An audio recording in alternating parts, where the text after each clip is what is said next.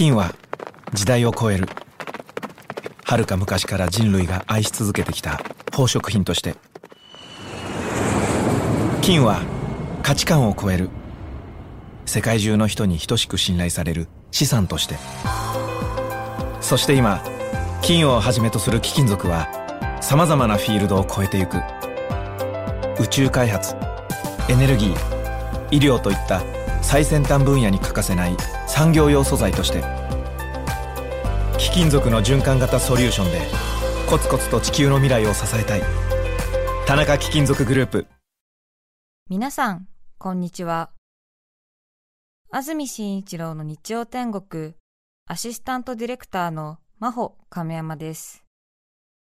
日天のラジオクラウド今日は761回目です。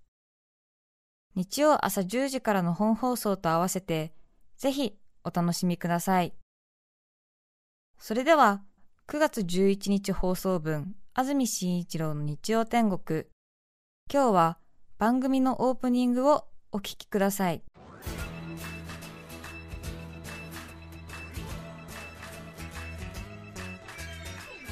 安住紳一郎の日曜天国。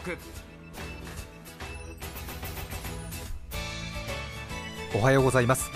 9月11日日曜日朝10時になりました。安住紳一郎です。おはようございます。中澤由美子です。皆さんはどんな日曜日の朝をお迎えでしょうか。スタジオのあります東京港区赤坂は日差しがあります。曇りですけれども十分日差しありますね。ね今日の関東地方は天気予報曇り。北部はよく晴れるでしょう。東京の降水確率午後夜ともに10%です晴れ間の出る時間もあり大きな天気の崩れはない見込みです。予想最高気温東京横浜で29度前橋宇都宮熊谷で30度水戸千葉で28度です。今日はこのお便りから紹介します。福岡市の44歳の女性の方ありがとうございます。ありがとうございます。冷蔵庫さんですがいても立ってもいられずメールを送ります先日バイトの男性に申し訳ないのだけどそこのポストイットを取ってくれると頼みました、はい、彼はえポストイットって何ですか？というのです。私はポストイットが通じないことに衝撃を受けつつ、うん、冷静を装いながらポストイットは付箋のことだよというとはあ初めて聞きました。ポストイットなんてというのです。タイムリーなタイミングで先週の放送で安住氏がポストイットにメモをしてという話をしており、ええ、40代はポストイットというのだと確信しました。ではポストイットと呼ばなくなるボーダーラインはどこなのか気になって自分でリサーチをしました、えー、20代3人ポストイットなんて初めて聞きました。30代前半2人なんとなく聞いたことはあるが付箋としか言わない。30代後半2人逆にポストイットが主流じゃないの？とのこと、以上のことからポストイットと付箋の呼び方のボーダーラインは35歳との結果となりました。だから何と言われればそれまでですがご報告した次第です。私はもうこの事実に朝から経典同地ですね。これは驚きましたね。これは驚きましたね。中澤さんも？いやポストイットっていう方がおしゃれだし若者向きかとすら思っていましたよ付箋の方が古い言い方ですよね、一般名詞だし、そうなんだと思いましたね。20代ではポストイットは通じない。初めて聞いた。どういうことなんでしょう？えだってポストイットって書いて売ってるじゃないの。多分類似品が最近いっぱい出てるから。特許が切れたのか何なのか分かりませんけれども。なるほどね。なので多分書いてない方なのかもしれませんが。そうですか私の世代。まあ私私私私はよくありませんけれども。むしろね。確かにね。3M の製品じゃないと粘着力が甘いんじゃないかぐらいなそれぐらいの気持ちでおりますよ、ね、絶大の信頼です絶大の信頼、はい、えーと思いました。そうねこれは有意義なリサーチでしたね。通じないとまでは思いませんもんね。言わないぐらいだったら分かりますけれど。通じないんですってえーと思いました。これは衝撃。もう抱えきれずに早速「いの一番」でご報告。本当ですよ。まあ若い人からしてみれば何を言ってるんだおじさんおばさんはと思ってるのかもしれませんけれど、こういうことってあるんですね。危ない。本当にエアポケット的なジェネレーションギャップ。危ない。もう段差2つですもんね。ええ エアポケット的なジェネレーションギャップですからもう。ええなんか段差の中のくぼみみたいな感じになっちゃってズボって入っちゃう。ね私なりに分析したんですけどもこれは少し揺り戻し現象があるのかなと思ったんですけどそれ以外に思いつきませんもんね。どう考えても付箋の方が歴史的に前の方にありますよね。そうですよね。あとはこの最近のルールを守らなくてはならないという強い圧迫観念から放送などではこういう商品名を言わないようにずっとしてきた歴史が40年ぐらいありますよね。なので国民総 NHK 化っていうか、うん、コンプラ大事。そう。ねうん。ね、ありますよねそういうのね。ね、うん、サランラップとかクレラップっていうのは商品名だから、うん、食品用ラップっていう言い方をするっていうことが放送やパソコンネット上ウェブ上なんかでもこう比較的そういうルールを守る人がたくさん増えてきたんで、若い人は食品ラップっていう風に言うことの方がごくごく自然でちょっとサランラップ取ってちょうだいって言うとサランラップって言うっていうそういうまあサランラップクレラップはまだ来てませんけどね、ねうん、ってところまで来てんのかなみたいな。うん。オトロピーいやそこまで来たかと思いますね。そうですね。うん。言葉揺り戻しですね。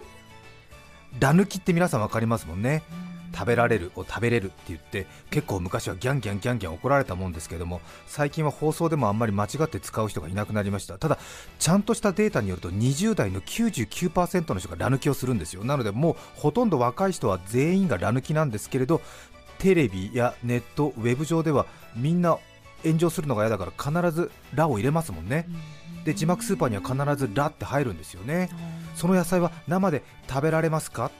食べれますかって言っても食べられますかってスーパーが入りますからね、ね。えー、この時間に帰るとあのドラマ見られるってね、この時間に帰ると見れるってほとんどの人が言うんだけど、見られるになりますでしょ、でももうそれが少しねじれが入っちゃって、なので最近は食べられるとか見られるの方がなんとなくよく見かけるようになったんで、なんとなくそっちの方が合ってんじゃないかみたいな感じで、私、この間、バーでお酒飲んでたんですよね、はい、そしたらその私25年もアナウンサーやってるんですけどやっぱりラ抜きが出ちゃうんですよね。そういう砕けた場所だと、でいやマスターこんな辛いの食べれないよなんて言って堂々とラ抜き言葉ですよ、えー、業務外ですからいいですよね、ね。全く問題ありませんね、えー、そしたらマスターが訂正したんですよね安住さん食べられないですか？なんてえ俺マスターにラ抜きを訂正されてる？と思って。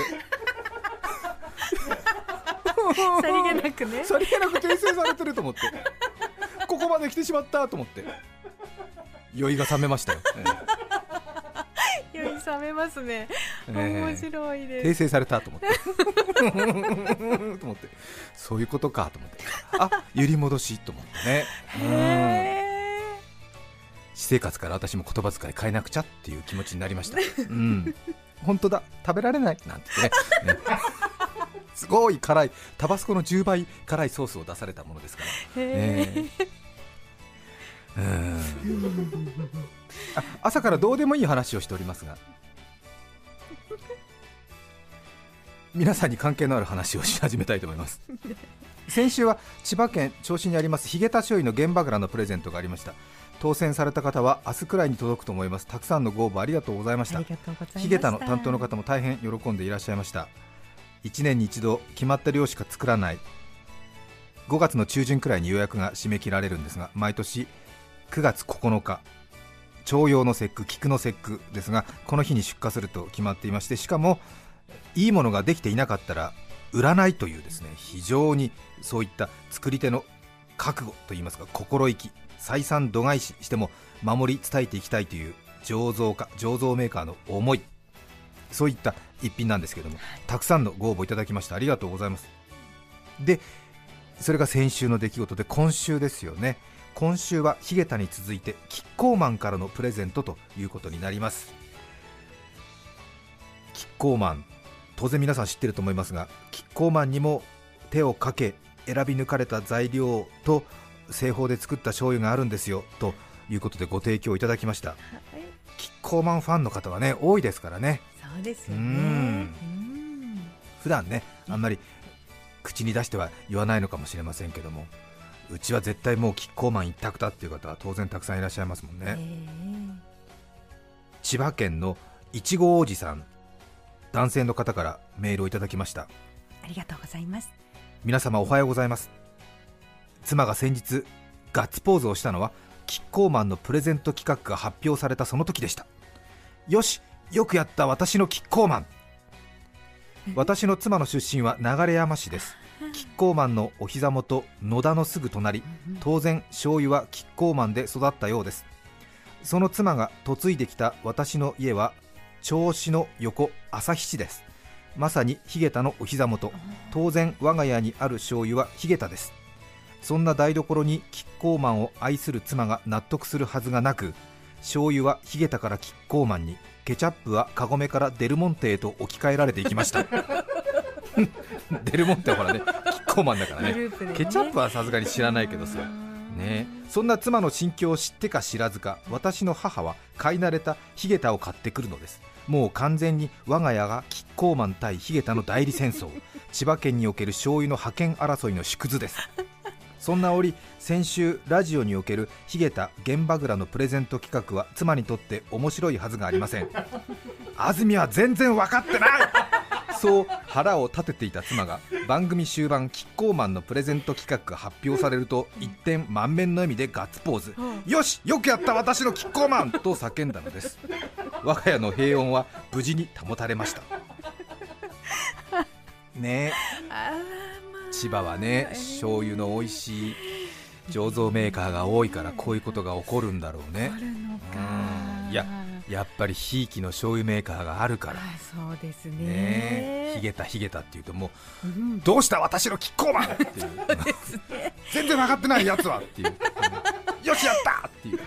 そんな気持ちもでも分かりますよ。そうですね、ね、毎日毎日のことです。そうですよ、ずっとだもんねだってね。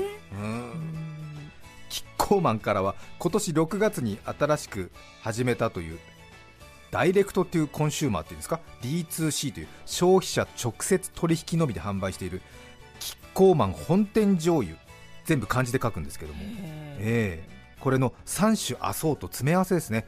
10名の方にプレゼントです。この新しい醤油なんですけども普通にスーパーマーケットなどでは買えずインターネット上の新しく始めた販売サイトからしか買えないということなんですよね、量をたくさん作るのが難しい。ということでまあ普段使っているものの3倍4倍ぐらいはしますね。うん。藍色の紙箱の中に台形型デザインのおしゃれな瓶に3本入っています、それぞれキッコーマン本店醤油ですけども生醤油一番搾りと生醤油二段熟成。さらには火入れ醤油キッコーマンの3本ということですね。難しいですよね、ね、もうどう違うのか分かりませんよね。皆さんもお醤油ってのは経験的に美味しいものを知っていると思いますけれどこうやって言われちゃうとどれを何に使っていいのか分からないということだと思いますけれども関東なんでね薄口醤油なんてないですから濃い口だけでこんなに種類があるということなんですけどもね。生醤油とかね生醤油とか今いろいろありますもんね火入れ醤油とかそうですね。木揚げ醤油とか。違い分かります？もう何が何だかですよね。なんかね最近また余計難しくなってんですよね。ちょっとあの私日本でただ一人の醤油大使なんで簡単な本当簡単なですよ。ごくごく簡単な。でこの話についてこれない人は応募しないでください。いや本当に価値の違いが分かる、うん、あなただけへのお醤油ですから、はい、だそんな難しくないから大丈夫。ごめんなさい、えー、分かんないもんね、うん、醤油の作り方は皆さん知ってますもんね。なあ知ってますよね。大豆。大豆。はい。材料なんですか？大豆。塩。塩。麹。麹。水。水。もう一つですあれ？あそうですか、はい、あ意外に印象ないかもしれないですね。そうなんですよね。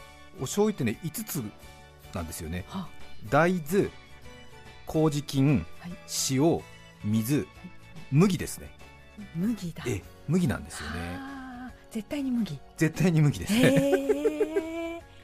そうでしたかこの5つでできるんですけど、で大豆を蒸して蒸した大豆と麦はね火で炙るんですよ。いるんですよね。でそれを粉々にして麹菌と混ぜて蒸した大豆のところに混ぜてでそこに塩水加えて樽に入れて発酵させて6ヶ月から8ヶ月経つとこれがもろみになってそれを取り出して布にくるんで絞り出すと醤油になるんですよね。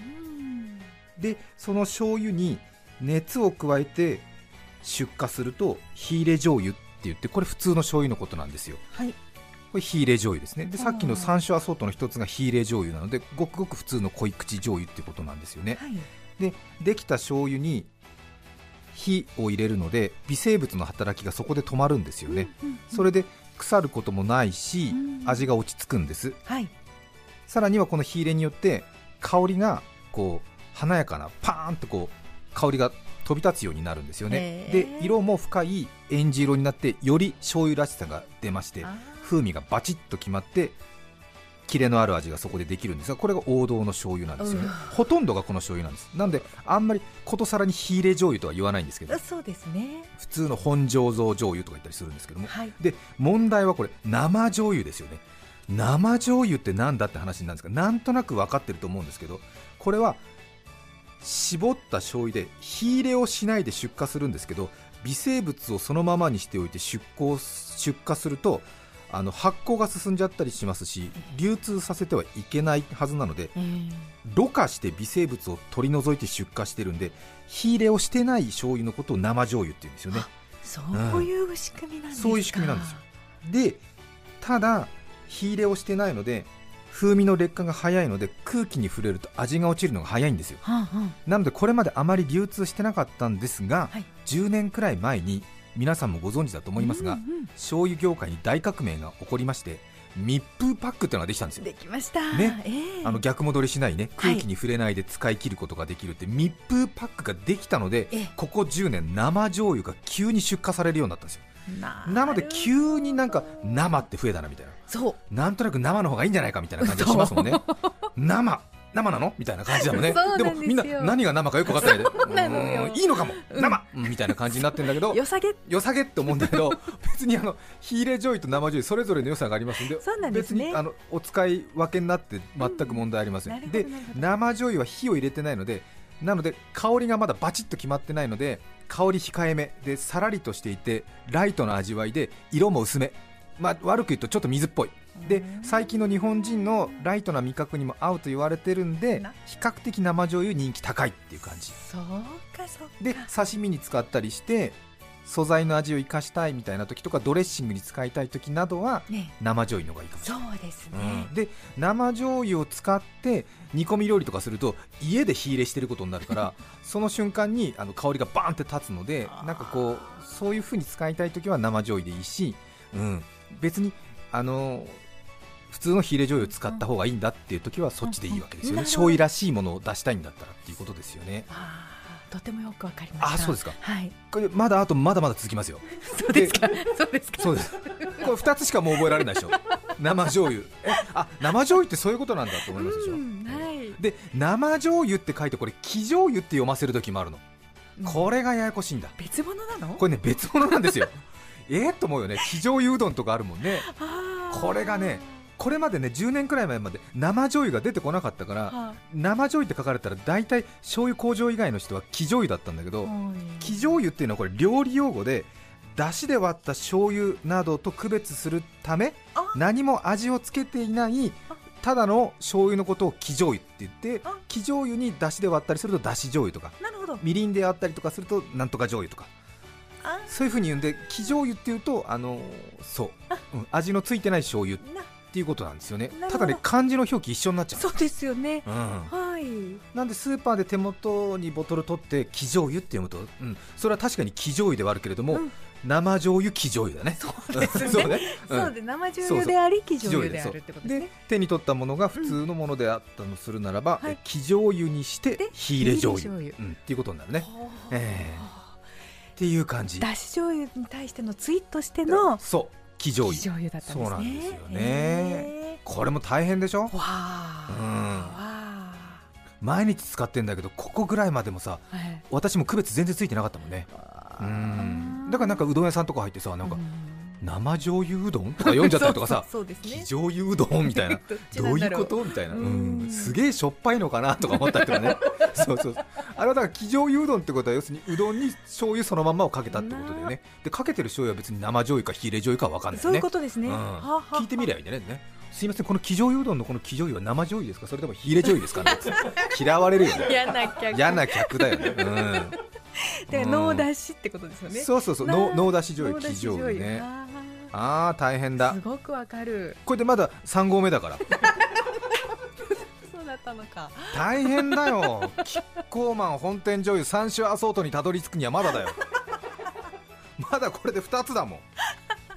でき揚げ醤油ってのがあるんだよねき揚げ醤油揚げ物の揚げって書いてこれも生なんだけど、こっちはねき揚げ醤油って書くんだけどどっちかっていうとね意味は生に近くて、これはさっきのもろみ絞って、ろ過したら生醤油でしょ？で火入れると火入れ醤油でしょ、はい、でろ過も火入れもしないで酵母菌が入って生きたまんまで、うん、そのまま絞ったもの、うん、でこれほとんど一般では流通しなくて工場とか蔵の横のレストランとかで出されたりするくらいであとはクール便で送ってもらうかというよほど食通じゃないと取り寄せないんだけどもそういう木揚げ醤油って本当にもうそのまんま、ただそのまんまにしとくと、酵母が生きてるからどんどん発酵進むから勝手にあの酸っぱくなったり、塩辛くなったりなんか変な味になっちゃったりするから困っちゃうから、もうすぐ使わなきゃいけないっていうのが木揚げ醤油っていうのがあるんだよね。うん。で大豆の絞った油が少し乗ってたりとかするんでもう本当にあの工場直送っていうかなんていうの、うん、あんまり一般消費者には届かない。そうですね、うん、でもこれ生々醤油っぽいでしょ？イメージ的には。でも木揚げ醤油っていうから、あららら。木揚げ。醤油ね。ついてこれてますか？はい。大丈夫ですか？多分大丈夫。多分ね、でも勉強になるよねこういうのね。いや私もねこれ聞いた時ええと思いました。で三種アソートに入っている二段仕込みっていうのがこれまたややこしいこれ再仕込み醤油の種類なんですけども、ええ、再仕込み醤油は皆さん一回勉強しましたもんね。しましたね。よかった、ええ、ね、学習の基本は一度理解していることをもう一度繰り返すことだからね。そう、うん、嬉しい、嬉しい、分かってることをね、うん、分かってることを説明されるといいよね。そうそう、うん、これは、はい、あのー、さっき醤油の作り方ありましたけれども、大豆、小麦から麹菌、そしてそこに塩水を加えますよね、はい、でその塩水の代わりにもうすでにできてる醤油そこに加えちゃうね。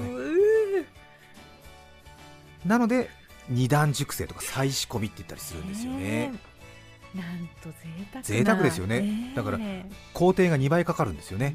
でさらにそのできた醤油をもう一度大豆小麦麹菌のところに入れたりする。これは再々仕込み醤油って三段熟成ってなっちゃう一体いつ出荷するんですか？工場長って感じ。もうもう出荷できるんですよね？この醤油みたいな。いやもう一度。で再仕込み。できました。再仕込み醤油。もう一度やりましょう。再々仕込み醤油って三段熟成ってそうそうそう。ね。どんどんどんどんとね醤油のエッセンスが濃くなっていくからもう最終的にはブランデーみたいな感じもう色がダルーンとなってきますから、えーこれが二段熟成ということで照り焼きとかね、そういうのに使うといいっていうふうに言われてますけれども、三種アソートどうですか皆さん。なので生醤油一番搾りと火入れ醤油と二段仕込みですよ。この再仕込み醤油の3セットがキッコーマンの腕によりをかけた製法で届くっていうんですから。使い切る自信ないでしょ。上手に使うのね。いやいやいやいや絶対だよ、うん、そうですね。絶対どれか一つが先になくなるでしょう。大丈夫ですか皆さん？違いの分かる方ぜひ挑戦してみてください。ね。ねもう一方来てますね。ダランゴーフさん。先週放送終了間際の安住氏のつぶやきを聞き私は山佐の社員ではないのですが一筆申し上げます。私の父は山佐の社員でした、はい、1960年代半ばちょうど私が生まれる少し前に当時勤務していた会社が倒産し転職活動をしていたところ面接で好きな落語の話で盛り上がり採用になったと聞いています。それから定年まで営業一筋千葉県内を担当し社名の入った車で県内くまなく走り回っていました。定年退職後も OB 会なるものがありよく調子に出かける愛車精神あふれる父でした。旅行に行くときは常に自社の醤油を携帯しお刺身を食べるときはわさびをまず醤油に溶かさず食べなさいと指導したり、スーパーで他社の商品を手に取ろうものなら手が腐るから触っちゃだめと言われ育った私は今でも山さ一筋です。私の独立した子供たちにも教えを継承しています。私の山さはどうなっていますでしょうか。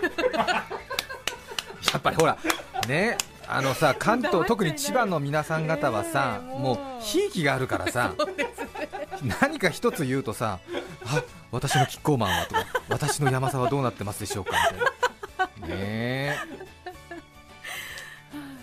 皆様が案ずるよりも早く山佐様からも連絡を私たちいただいておりますのでご心配には及びません。近く何かお知らせできると思います。ね何か真面目なメーカー企業にたかってるだけの番組の様子を示してまいりましたが悪徳インフルエンサーのようですけどねなんかね。私たちあの元い私ですけどもそのあたりの塩梅は心得ているつもりなのでそろそろちゃんとね、まあ、10月1日の醤油の日に合わせて普段なかなか見かけない醤油の紹介ということで、この3メーカーはね紹介しておくべきだなということでございます。あのよく理解しているつもりですのであの決してあのこの流れ一辺倒というつもりではありません、なかなかね普段皆さんお使いの醤油決まってると思いますけども旅先で変わった地方の醤油やら全国に1100近いメーカーありますんで料理や作った食材などに合わせて醤油を選んでみるのはいかがでしょうか。10月1日は醤油の日まもなく10月1日を迎えようとしています。ちなみに私無償で醤油大使食を報じておりますので 誤解なきよう。9月11日放送分安住紳一郎の日曜天国。それでは今日はこの辺で失礼します安住紳一郎の日曜天国。人生は山あり谷ありモハメドあり。お聞きの放送は TBS ラジオ FM905 AM954 さて来週9月18日の安住紳一郎の日曜天国。メッセージテーマは写真にまつわる話。ゲストはシンガーソングライター川崎隆也さんです。それでは来週も日曜朝10時 TBS ラジオでお会いしましょう。さようなら。安住紳一郎の TBS ラジオクラウド。これはあくまで試供品皆まで語れぬラジオクラウド。ぜひ本放送を聞きなされ954905